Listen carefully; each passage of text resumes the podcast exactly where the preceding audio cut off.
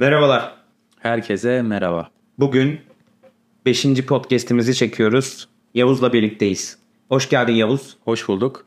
Nasılsın? Yuvarlanıyoruz. Bu podcast'te bilgiyi pratiğe nasıl dökerim konusunu konuşacağız. Önceki podcast'lerimizde kendimizi nasıl geliştireceğimize dair değindik. Bilginin nasıl ulaşılabileceğine dair konuştuk. Şu anda da öğrendiğimiz bilgileri nasıl pratiğe dökeriz konularını konuşacağız. Şaka maka yani epistemoloji üzerinden çok gidiyoruz. Epistemolojiyi hiç sevmem aslında. evet doğru. Evet Yavuz. Öncelikli olarak senin fikrini sorayım. Ee, öğrendiğimiz bilgileri nasıl pratiğe dökeriz? Öğrendiğimiz bilgileri aslında şahsi fikrim farkındalıkla pratiğe dökebiliriz. Yani genelde bilgiler bize sunulurken bir çerçeve içerisinde sunuluyor. Dolayısıyla o çerçevenin dışına çıkmak her zaman mümkün olmuyor dinlerken. Dolayısıyla bunu dinlerken bir bilgi size sunulurken aslında o çerçeve sunulan çerçevenin dışında nerelere uygulanabileceğini düşünmek çok insan için faydalı olacaktır. Dolayısıyla çerçevenin dışına çıkmak aslında bilginin öğrenilme süreci sonrasında pratiğe dökülmede çok faydalı olacağına inanıyorum ben. Kutunun dışından düşünmek deyimini mi e, söylemek istiyorsun? Tam kutunun dışından düşünmek demek istemiyorum ama aslında Türkçe manasıyla bunu karşılıyor. Kutunun dışından düşünmek birazcık daha yaratıcı olmak kavramı altında değerlendiriliyor. Benim burada bahsetmek istediğim şey yaratıcı olmaktansa kendi hayatını gözlemleyip kendi hayatınla karşılaştırmak. Tabii ortaya eğer çerçevenin dışına çıktığın zaman yaratıcı bir şey illaki çıkacaktır. Ancak benim burada demek istediğim şey duvarları yıkmak daha çok. Hı, duvarları yıkmak.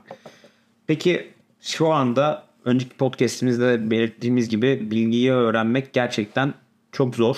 Bu zorluk içerisinde ve bilgi karmaşası varken nasıl dışarı çıkacağız? Öncelikle kaynağın güvenilir olması çok önemli. Yani Instagram'da bir sürü bir sürü insanın bir sürü bir sürü kurs sattığını görüyorsun ama hangisinin gerçekten samimi olduğunu anlaman gerekiyor. Hangisinin buradan para kazanmak niyetinde olduğunu anlaman gerekiyor. Şu aralar en son izlediğim Gürkan Zon, Gürkan Orduevi'nin bir firma süreci vardı. O firma sürecinde bu işi çok güzel özetliyor. Diyor ki siz insanlara bedava bir bilgi verirseniz o bedava bilginin arasında kendinizi de bu fikrin bir alternatif çözümü olursanız siz aslında satışınızı gerçekleştirirsiniz diyor. Tabi bu birazcık daha daraltılmış bir çerçevede bir yorum oluyor. Örnek vermek gerekirse kendisi Aspar isminde bir firması var. Bu firması ürünleri tek bir fotoğraf karesiyle, telefonundan çekeceğin tek bir fotoğraf karesiyle istediğin diyarlara götürebiliyorsun. Dağda, bayıra, evdeki güzel bir tezgahın üzerine koyabiliyorsun. Her istediğini yapabiliyorsun. Kendisi ancak pazarlama taktiklerini anlatırken şu cümleyi kullanıyor. Diyor ki biz Arspar'ı aslında parayla zaman kazanacağız bir alternatif olarak sunduk diyor. Ne diyor? İşte fotoğraf stüdyosu kurmana gerek yok dedik diyor. Normalde bunu yapabilmek için, ürün fotoğraflamak için bir stüdyo kurman gerekiyor. Ya da bir stüdyosu olan bir firmayla anlaşıp oraya para vermen gerekiyor. Biz çözümlerin bunlar olduğunu detaylı bir şekilde anlattıktan sonra biz de böyle bir çözüm üretiyoruz dedik. Ne yaptı? Aslında sorunun mevcut çözümlerini ücretsiz olarak sunuyor ve kendisi de bir alternatif olarak sunuyor. Bunu örneği niye verdim? Bu örneği vermemin sebebi şu. Gürkan Orduevi'nin aslında bu noktada kendisi samimiyetle çözüm, samimiyetle ücretsiz çözümleri sunduğu ve ardından da kendi para kazanacağı yöntemi sunduğu için dedim. Ama Instagram'da karşılaştığımız herkes ben en iyisini bilirim, benden iyisi yok, kimsenin sana anlatmadığı şeyler anlatacağım gibisinden böyle çok iddialı ve içi boş balon sözlerle sizden para almaya çalışıyor. Bu dediğin yöntemi yapan da çok insan var. Hani sadece Gürkan Bey değil. Hani evet. çok kişi yapıyor aslında. Belli içerikleri bedava verip özellikle e-ticaret alanında çok görüyorum ben bunu. Belli içerikleri bedava veriyorlar. On ardından da kurs geliyor. O kursları alabilmek adına da belli bir platforma yönlendiriyor. Udemy de olabilir. Bu YouTube'daki o videolar da olabilir. Katıl butonu mesela bu işlevi görüyor. Orada insanlar olabildiğince farklı içerikler sunarak izleyicilerini, takipçilerini aktif tutuyorlar. Ama bu sadece bir yöntem midir? Yani bunu sorgulamak çok önemli. Çünkü genellikle ben açıkçası gördüğümde yurt dışındaki içeriklerin Türkçe'ye çevirmek gibi bir durum e, söz konusu. Hatta şöyle bir şey var. İnternetin yaygın olmadığı işte üniversitelere daha gelmediği dönemlerde 80'lerde falan filan özellikle hukuk fakültelerinde konuşulan şey ya işte ben bir kitap yaz, yazdım. Aa evet nedir? İşte şöyle bir şey buldum aklıma geldi falan diyor. O zamanlar intihal dediğimiz işte kopya olayı farklı bir boyuta ulaşıp yurt dışındaki özellikle Almanca işte İsviçre'den alınan, Almanya'dan alınan, Fransızca işte Fransa'dan alınan içerikler sadece çevrilerek belki üzerine bir nokta bile koymada Türkçe çevrilerek sunuluyor. Burada şu anda baktığımız zaman özgünlük yok. Yani yine e, içerik kitlelere ulaşıyor. O kitlelere katkı sağlıyor. Ancak özgünlükten uzak. O yüzden bilgi bence esas kullanım anlamında olabildiğince özgünleşmesi önemli. Bizim yaşantımıza özgün şekilde uygulanması önemli. Biz bunu özgünleştiremediğimiz için bence özellikle bilginin kıymeti şu anda azaldı diye düşünüyorum. Sen ne dersin? Kesinlikle hani o samimiyetten kastım aslında bu kapsama da giriyor benim gözümde. Öncelikle senin başta söylediğimiz gibi bilgi kaynağını filtrelemen gerekiyor. Ondan sonra o aldığın filtreleme işleminden sonra aldığın bilgiyi senin artık çerçevenin dışına nasıl çıkarabileceğinle ilgili aksiyona geçmen gerekiyor. Bir örnek daha vermek gerekirse şunu söyleyebilirim. Belli bir noktadan sonra aslında içgüdülerinizle birazcık hareket etmeniz gerekecek. Bu kişi bana güven vermiyor, bu kişi bana güven veriyor. Tabii ki bu benim perspektifimden düşününce birazcık daha psikolojiye ilgim olduğu için araştırdığım, öğrendiğimden dolayı bazı insanların samimiyetini bir nebze olsun diğer insanlardan daha iyi anlayabiliyorum. Özellikle önüme düşen reklamları kastederek bunu söylüyorum. Dolayısıyla önünüze düşen içerikte verilen içeriğin kalitesini değerlendirdikten sonra o bilgi kaynağına bağlanıp bağlanmayacağını seçmek gerektiğini düşünüyorum. Ben bu şekilde devam ediyorum. Belli bir bilgi kaynağına bağlanıyorum ve o bilgi kaynağından gelen bilgileri kendimce yorumlayarak, kendimce geliştirerek kendi hayatıma nasıl uygulayabileceğimi, çerçevenin nasıl dışına çıkabileceğimi bakıyorum. Peki bunu biraz daha somutlaştırmak gerekirse bizi dinleyen çoğu dinleyicimizin de finansal kaygıları olduğunu varsayarsak bunu finansal olarak nasıl gerçekleştirebiliriz? Bir finansal özgürlük anlamında bilgiyi nasıl finansal özgürlük kazanmak adına yollar izlediğini bize anlat. Şöyle açıkçası finansal özgürlüğünü elde etmiş insanları dinlediğim zaman onların verdiği bilgileri bir filtreden geçiyorum. O filtreden çıkan şey benim için de şu anda kitap okumak üzerinde yoğunlaşıyor. Kitap okumanın dışında da affedersiniz eşek gibi çalışmak üzerine yoğunlaşıyor. Hangi konuda çalışıyorsun? Şöyle kendi işimde örnek vermek gerekirse sınırları zorlamaya çalışıyorum. Uzaktan çalışmaya çok müsait bir işim var yazılım sektörüne. Firmamda bu noktada gerçekten rahatlıklar sunuyor. Ancak benim buradaki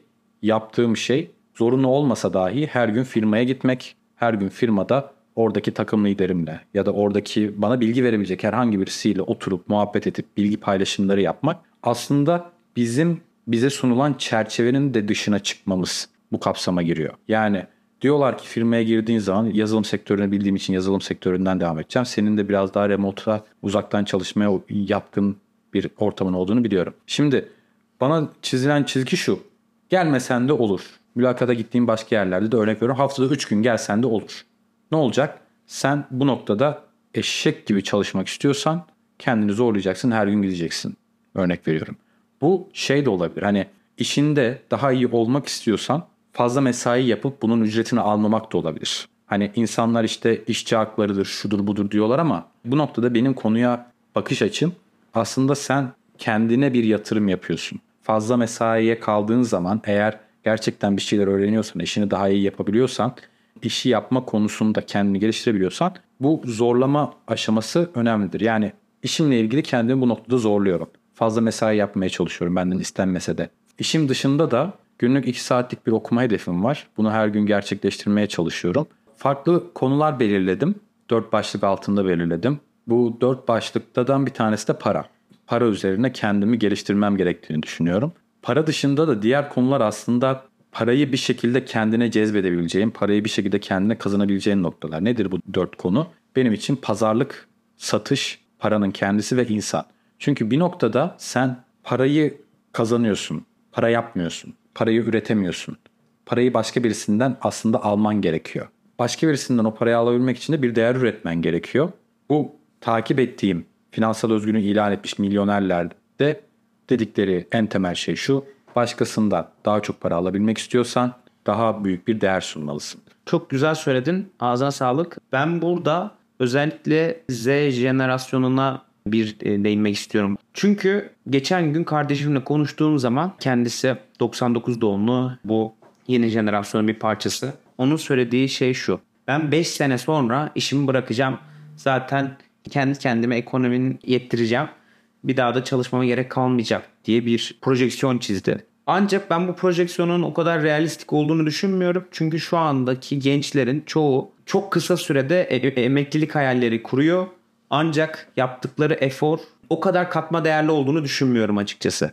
Sabırsızlar. Çok sabırsızlar. O yüzden de bence bu işin biraz da planlı gitmesi önemli. Şu anda senin mesela kitap okumanı da ben bu per- perspektifte düşünüyorum. Beraber okuyoruz zaten hani bu yola da beraber çıktığımız için de beraber kitap okuyoruz. Bu yola bizi teşvik ettiğin için de özellikle sana teşekkür ediyoruz. Zaten hani normal kendi hayatımda da kitap okuyan biriydim. Ancak e, okuduğumuz kitapları birleştirerek hangi alanlarda yapacağımızı sen yönlendirdiğin için de sana da burada paya vermek istiyorum. Teşekkürler tekrardan. Bana eşlik ettiğin için bu yolda ben de sana teşekkür ederim. Sağ ol. Şimdi şunu söylemek istiyorum. Çok farklı para kazanma yöntemleri var. İşte kriptoda yatırım yapabilirsiniz. Ya da gidip işte bir halka arzdan para kazanıp halka arza dahil olup belki de bir kart para kazanabilirsiniz. Ya da işte gidip bilginizi satabilirsiniz. Ya da gidip bedensel gücünüzü satıp e, işte bir kuryecilik yapabilirsiniz. İşte postacılık yapabilirsiniz vesaire gibi farklı farklı işler yapabilirsiniz. Ama günün sonunda katma değer bence en buradaki altın kelime diye düşünüyorum. Katma değeri yüksek işler yaptığımız zaman gerçekten aslında finansal okum yazarlık da burada çok kıymetli. Bunun kesinlikle önemini yatsımıyorum. Ama herkes aynı şekilde aynı kanalları izleyerek kendini yatırımcı zannediyor. Çok basit bir halka arzla köşeye dönebileceğini düşünüyor. Ama ben bu noktaya baktığım zaman kolay gelen paranın kıymetinin olmayacağını ve kolay gidebileceğini düşünüyorum. Bu yüzden de verilen o altın değerindeki emeğin ve alın terinin ekstra önemli olduğunu düşünüyorum. Ve son olarak da şunu söylemek istiyorum. Finansal konular bir anda bir seferde öğrenilecek konular değil. Uzun tecrübeler ve planlamalar çerçevesinde gelişebileceğini düşünüyorum. Bu yüzden de hak veriyorum. Sen ne dersin? Ya aslında her şeye hani Z jenerasyondan girdik ama hani sosyal medya bir nebze olsun diğer jenerasyonları da yozlaştırmış durumda. Yani 40 yaşına 50 yaşına gelse de insan kolay bir şekilde para kazanacağını hala düşünebiliyor. Ha kendi işinde daha sabırlı olabiliyorlar yeni jenerasyona göre. Ancak belli başlı çizilen çizgilerin dışına çıkmak için planlı programla hareket etmek gerekiyor. Doğru kesinlikle. Peki mesela farklı alanlardaki kişisel gelişim anlamında bunu nasıl gerçekleştirilebilir? Bunu farklı kaynaklardan aldığımız bilgileri hayatımıza nasıl uygulayabiliriz? Mesela nasıl rutinler geliştirmeliyiz? Sen bu konuyla ilgili neler yapıyorsun? Ya açıkçası kişisel farkındalığımı arttırmak üzere kendimi inceliyorum ve edindiğim bilgileri de bu noktada nasıl uygulayabilirim ona bakıyorum. Örnek vermek gerekirse sosyal medyama ben öncesi önceki podcastlerde konuşmuştuk. Belli başlı kanal akışı vermesi için programlamaya çalışıyorum ve karşıma gelen bilgiyi de özellikle süzüp belli adımlar atmaya çalışıyorum. Daha somut bir hale getirecek olursak kendime bir hedef koydum. Bu hedefe tamamen mantıksal olarak yani aslında bir bilgisayar oyunu gibi. Ya aslında burada hayata bir bilgisayar oyunu gibi yaklaştığınız zaman bilgisayar oyununda ne olur? Bir görev verilir. O görevi yaparsınız. Level atlarsınız. Diğer insanlardan öne geçersiniz. Ve diğer insanlara baktığınız zaman diğer insanların yapamadığı şeyleri yaptığını da daha iyi olursunuz. Hayata da bu perspektifle baktığınız zaman hayatı bir oyuna çevirip basamaklandırmak burada planı programı koymakta çok faydalı oluyor. Kendim bu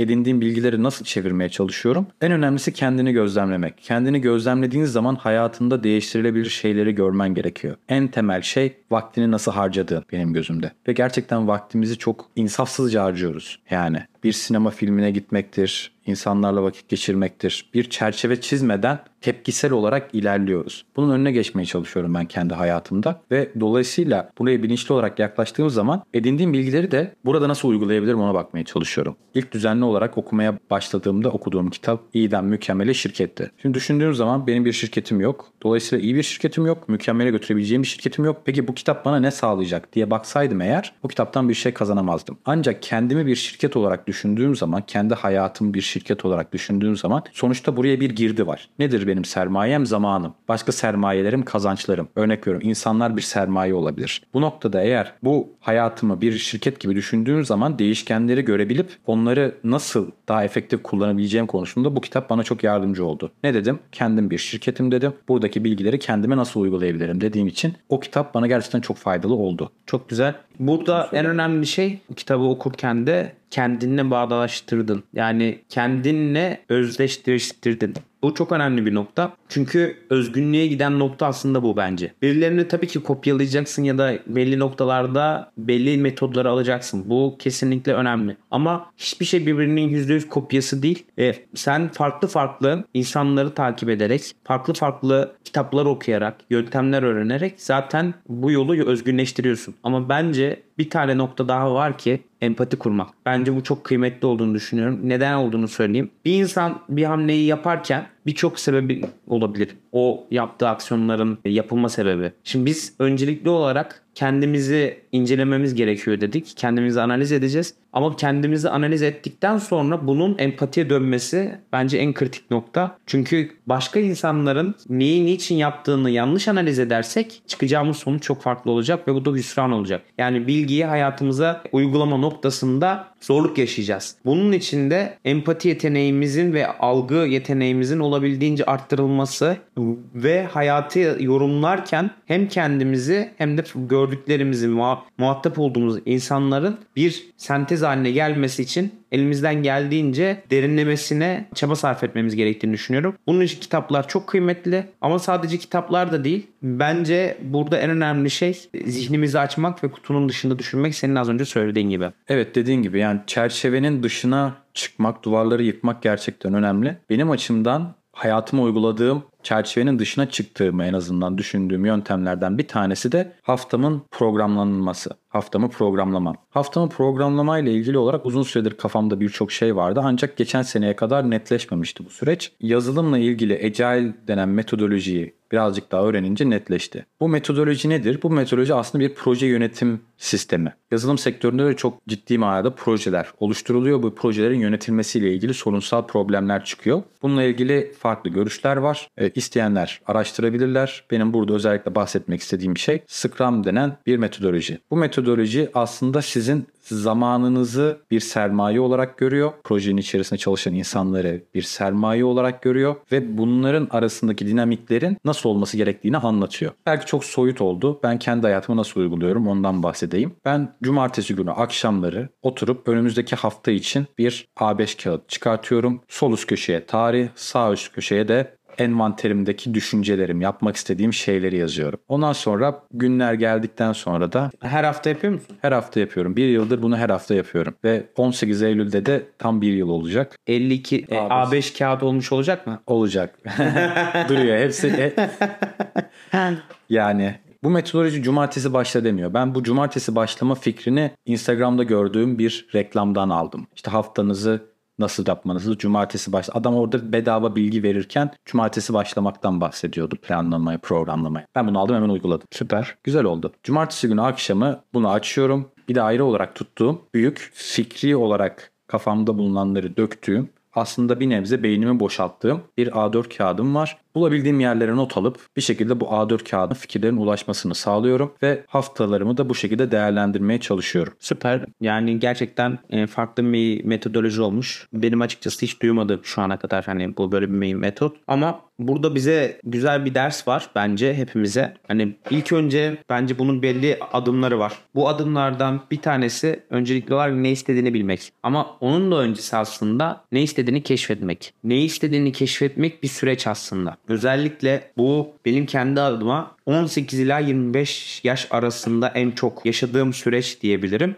Direkt olarak bunu çizip atmak, belli etmek kolay olmasa da baktığım zaman geçmişime bu yıllar arasında ya ben bunu gerçekten seviyor muyum? Ya bunu gerçekten yapmalı mıyım? Ya da ne yapmalıyım? Bu soruları sormak çok kritik. Önce soruları sormalıyız ki cevaplarını da ondan sonra araştırmaya başlayalım ya da düşünmeye başlayalım. Sen onları A5 kağıdıyla yapmaya başlamışsın. Bunu somutlaştırmışsın. Ee, ben mesela sen 18 yaşında yaptığım şeyi bahsedeyim. Özellikle üniversiteyi kazandıktan sonra direkt olarak kendime hayallerimi şematize edecek bir kolaj oluşturdum. Bu kolajda işte ne hangi işte çalışmak istiyorum? Onunla ilgili bir görsel mesela bir hayvan mı istiyorsun? Onunla ilgili bir görsel yani bir evcil hayvan mı istiyorsun? Onunla ilgili bir görsel işte bir araba mı istiyorsun ya da bir araç mı istiyorsun? Onunla ilgili bir görsel ya evin olsun istiyorsan onunla ilgili bir görsel. Ben bunu böyle bu tarz bir şematize oluşturarak bunu ekran kağıdı yapmıştım. Bunu 18-19 yaşında yaparak gerçekten kendimi motive ettim. Şimdi motivasyon gerçekten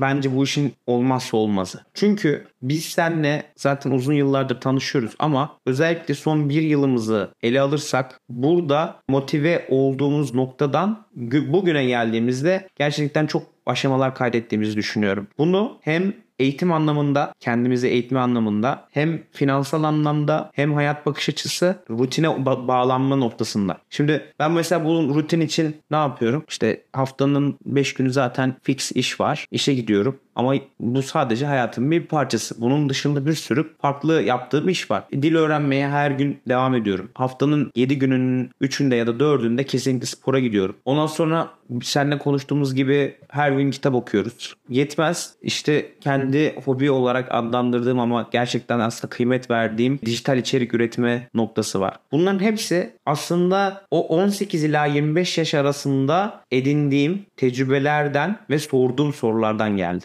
Bu çok kritik olduğunu düşünüyorum. E, o yüzden de genç dinleyicilerimize de hani burada ilham olması adına da e, bu süreçleri bir daha sorgulamaları gerektiğini düşünüyorum. Çünkü insanlar çoğunlukla sadece tüketiyor. Zaten şu andaki genel olarak düzen tüketmek üzerine sorgulama. Ya niye sorguluyorsun ya? İşte mesela az önce seninle konuşuyorduk. Az önce seninle Apple'ın Eylül lansmanını izledik. Burada iPhone 15 tanıtıldı iPhone 15 tanıtıldığı zaman ne, nereye vardık? O adamlar yapmış okey güzel. E peki gerçekten bu, bizim bu telefona ihtiyacımız var mı? Bizim verdiğimiz cevap hayır. Öyle değil mi? Yani yok.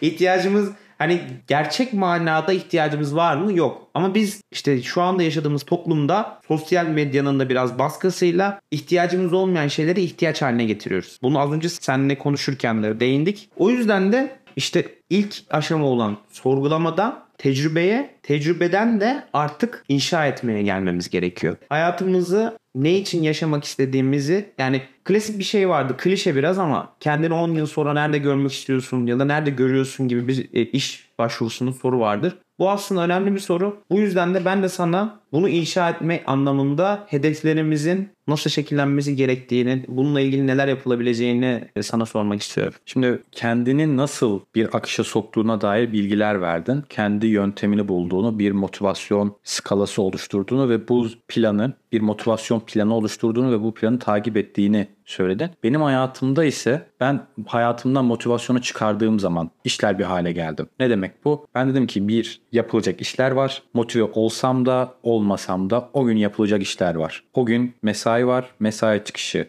evde ailemle bir saatlik vakit geçirmem var. iki saatlik okumalarım var. Bunlar yapılacak. Geriye kalan süre zarfı içerisinde de küçük istediğim işleri sıkıştırmak var. Dolayısıyla benim bu noktada yolculuğum motivasyonu hayatımdan çıkardığım zaman daha üretken olabildiğimi fark ettim. Tabi herkesin süreci farklıdır. Herkesin dediğin gibi insanların kendisini gözlemlemesi ve oradan devam etmesi gerekiyor. Şimdi şunu sormak istiyorum. Yani mevcut çalıştığın işte %100 motive olman çok zor. Çünkü iş kendi işin değil. Ama olabildiğince motive olsa bunun yüzdesel ver, yüzdesel olarak değerlendirmek gerekirse %80 motivesin. Maddi olarak motivesin, bilgi anlamında motivesin, iş arkadaşlar anlamında motivesin. Bunun sana getirmiş olduğu bir tatmin var. Bu tatminle beraber yapacağın iş kalitesi artar mı, azalır mı? Çünkü şunu düşünmek gerekmez mi? Şu anda mevcut işi yapıyorsun ama düşük motivasyonla yapan insanın yaptığı iş farklı. Yüksek motivasyonla yapan insanın tatmin olan insanın yaptığı işler katma değeri az önce de dediğim gibi farklı olduğunu düşünüyorum. Ne dersin? Ya dediğim gibi ben denklemden motivasyonu çıkarmayı kendimi kendim için daha uygun buldum. Yani yapılacak işler var ve bunlar yapılacak. Üzgün olsan da o gün işe gideceksin.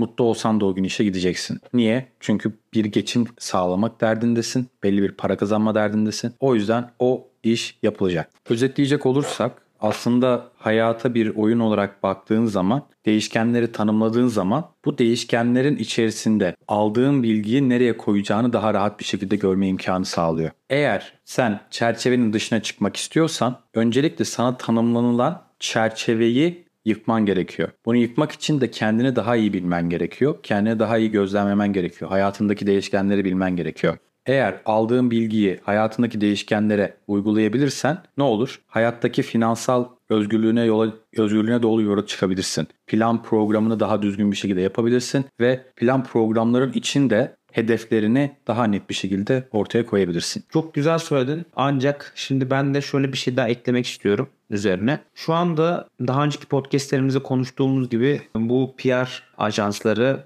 işte reklamlar vesaire bizim en çok korkularımıza ve kaygılarımıza oynuyorlar. Şimdi burada kaygıyla mücadele aslında bence kritik noktalardan bir tanesi hayatımıza uygularken. Şuna eminim bizi dinleyen birçok insan da aslında kaygı problemi yaşıyor. Bu kaygılardan dolayı da aksiyon almakta güçlük çekiyor. Bu yüzden de bir örnek vermek istiyorum. Geçtiğimiz yıllarda çok beğenerek izlediğim The Last Dance diye bir tane Netflix'te dizi vardı. Michael Jordan'ın özellikle perspektivinden e, Chicago Bulls'un şampiyonluklarına bir projeksiyon çiziyor. Oradaki en kritik nokta benim için şuydu. En çok beni etkileyen. Michael Jordan'la ilgili takım arkadaşları, takım çalışanları belli yorumlar yapıyor.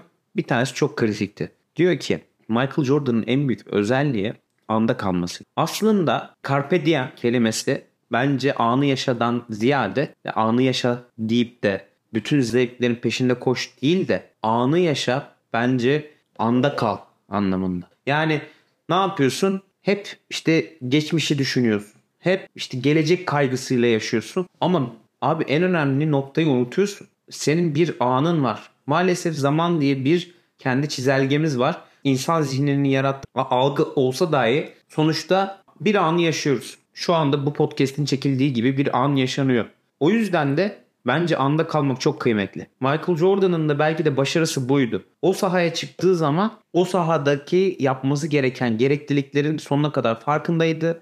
Belki de işte babası vefat etti, işte başka kötü olaylar başına geldi ama o an orada sadece onu düşündü ve o onun gerekliliğini sonuna kadar yerine getirdi. Bu sorumluluk bilinci bence bu zamana kadar konuştuğumuz konuların bence en önemli özeti diyebiliriz. Çünkü gerçekten öğrendiğimiz bilgi bu noktalarda özellikle hayata değiniyor. E, tecrübeye dönüşüyor. Ben böyle olduğunu düşünüyorum. O yüzden bu tarz kıymetli hikayelerinde önem, öneminin e, farkındayım. Bu yüzden dinleyicilerimizle bunları da paylaşmak istedim. Evet, kaygı gerçekten insanı dumura uğratan bir olgu. Kaygı ile ilgili kendi açımdan ben de kaygıya sebebiyet verebilecek şeyleri elimine ettikten sonra örnek veriyorum sosyal medyadaki olumsuz haberler. Ya haberleri takip etmemekle buna çözüm buldum kendimce. Çok güzel bir şey söyledin. Geçmişte kalıp üzüntüye giriyorsun, depresyona giriyorsun. Geçmişe bakıp depresyona giriyorsun, geleceğe bakıp kaygı yaşıyorsun, anksiyete yaşıyorsun.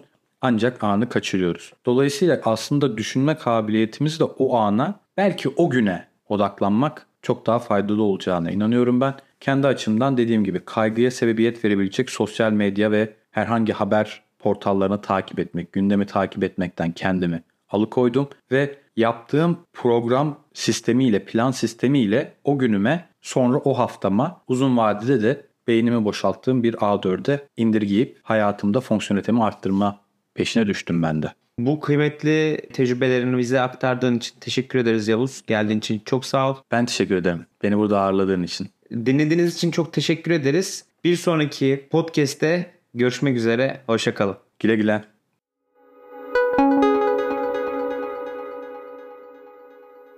Ya bir de birçok insan mesela örnek veriyorum. Yeni çıkan iPhone. Almam lazım, almam lazım, almam lazım diyecek birçok insan değil mi? Gibi. Senin o adamın ihtiyaç olarak tanımladığı Mesela sen oturdun abi hiç, hiç gerek yokmuş dedin. Sen ihtiyaç olarak tanımlamadın. Ben de tanımlamadım ama bunu tanımlayacak bir sürü insan var. Niye? İşte belki çok parası var, statüsü olacak. O zaman gerçekten bir ihtiyaç olacak ama ihtiyacı olmadığı halde bunu ihtiyaç olarak tanımlayıp parasını oraya gömmeye çalışacak. Dolayısıyla monetary, monetary kısmında, para yönetimi kısmında çuvallayacak yani gibi örnek veriyorum. Ya da örnek veriyorum ee, mesela bak sen bu evi tutarken ben çok soru sordum sana değil mi? Niye illa burası olacak, niye şöyle olacak, niye böyle olacak gibisinden. Sen de dedin ki abi dedin zaman kazanmak benim için daha önemli. O yüzden ben bu parayı veririm dedin. Doğru. Değil mi? Abi dedim mantıklı yani. O zaman için fazla bir paraydı. O zaman için fazla bir paraydı 6 bin lira. Şu an için azaldı. Belki bakalım 8'e mi çıkacak artık? Çıktı zaten 8125 oldu. gibi yani. Hani ama insanlar her zaman için işte bu kadar mantıklı değil. Mental olarak kendilerini sorgulayıp bazı şeyleri çözmeleri gerekiyor.